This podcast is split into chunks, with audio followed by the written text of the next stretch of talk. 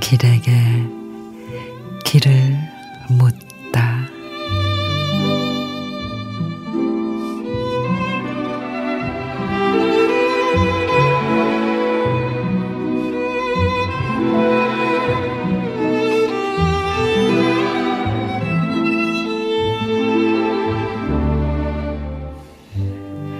나보다 더 나를 잘 알고 배려하는 마음. 나보다 더 높은 곳에서 이끄는 마음. 나보다 더 따뜻함을 간직한 마음. 나보다 더 이쁜 사랑을 가꾸는 마음.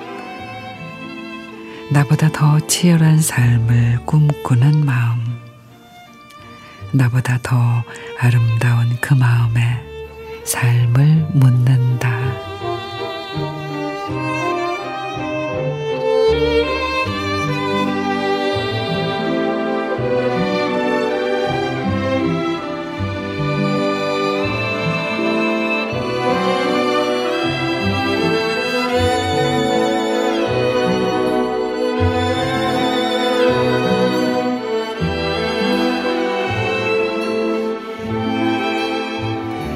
정외숙 시인의 마음의 삶을 묻는다.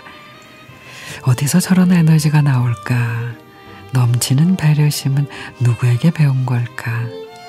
어떻게 매일 예쁜 말만 쏟아낼 수 있을까?